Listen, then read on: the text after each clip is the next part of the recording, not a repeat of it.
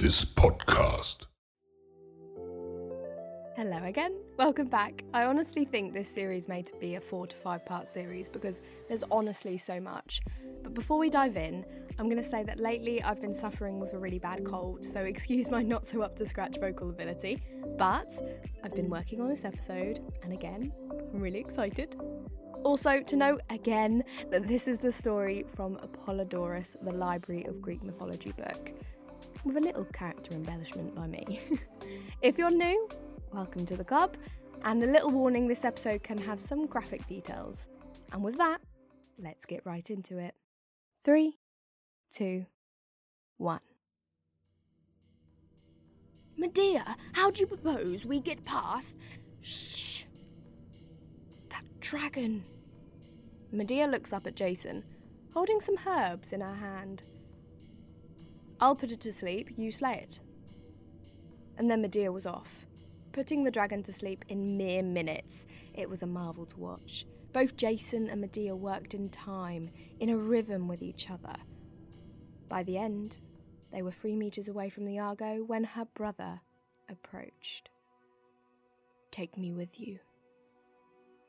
Medea looked at him, then gestured with her hand to lead the way. The Argo set sail at the dead of night, with Medea, Jason, and her brother. I'm going to really butcher this name, but Apsaritos. and obviously the Argonauts, like they didn't just leave them behind and go, oh, on a free solo mission. But Aeetes, her father, didn't want to let go of the fleece that easily and pursues them. Panicked about what to do, Medea comes up with a plan. She's not too keen on her brother, so decides to murder him, chop him up, and chuck him into the sea to delay her father, as obviously he'd be trying to collect his son. I never said Medea was a good guy, okay? She's questionable, but so is every other Greek character. At least for a female mortal, she has pizzazz. I don't know. She's just got an interesting story, albeit some questionable morals. But it worked. Aeetes fell behind and lost the Argo. I would say, oh, the things you do for love, but no, just no. But the king of Colchis never stopped his search, threatening the ships that if they failed to find Medea, they too would endure her punishment. Also, the Greeks like to keep us on our toes and at least tell us once that the gods and Greeks had some morals. Zeus, especially, wasn't happy with the in family murder that had just happened. He sent a violent storm to affect their travels and drive them off course. This bit is where the story gets a bit weird, but from my understanding, the ship basically started talking to them. I'm Argo. This anger from Zeus will not go unless you travel to Ausonia to be purified by Circe for the crimes you have committed. So, like any sane person would, they believed the boat and travelled to see Circe. Circe gladly helped. What? What? She helped? Medea was another fellow enchantress, of course. I'll do another episode on the stories of her soon. Well, that was easy. Don't jinx it, Jason. But he did because the sirens were up ahead, calling to them.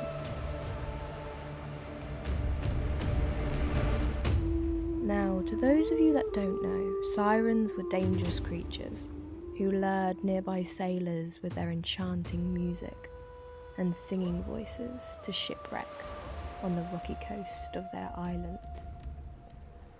So, to the Argonauts, it was enchanting but they had an ace up their sleeve. They had Orpheus.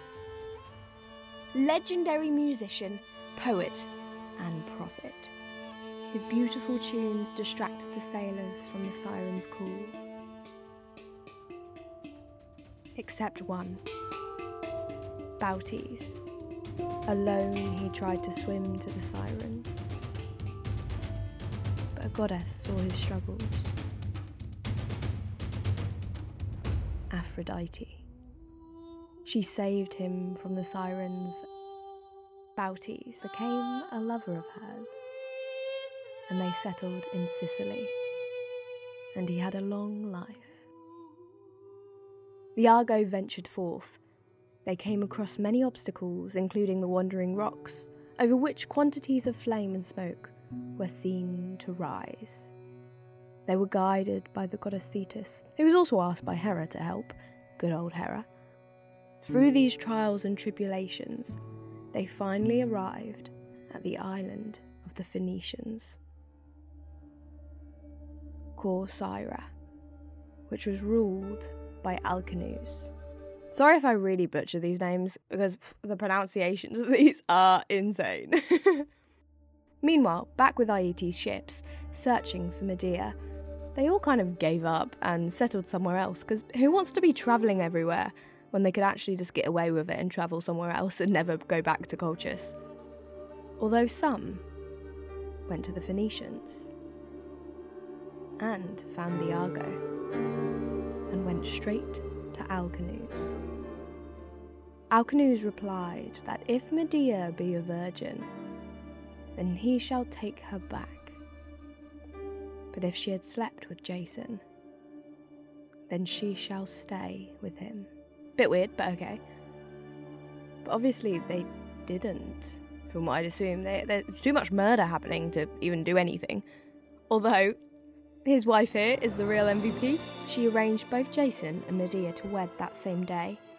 Both married, Jason and Medea, Mr. and Mrs. Both left with the Argonauts and their life in search for their next adventure. You thought this was over? Oh no. This isn't a happy ever after myth.